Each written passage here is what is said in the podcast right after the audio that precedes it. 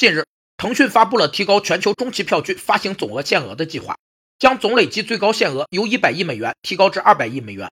有业内人士认为，提高全球中期票据限额是为接下来发行债券做准备。中期票据是指期限通常在五至十年之间的票据。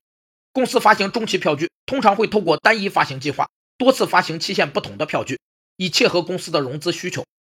中期票据区别于公司债券的本质特征是灵活性，体现在三个方面：一是发行规模极其灵活，公司债券的发行是离散的，中期票据的发行是连续的；二是发行条款极其灵活，公司债券的契约条款是标准化的、简单明了，中期票据则通常会明确或隐含的包含一种或几种复杂的衍生品。三是发行方式极其灵活，公司债券一般都由投资银行进行承销，中期票据的发行方式则非常多样。有分析师指出，腾讯此番外出找钱是为了回购公司已发行的股票，从而提振股价。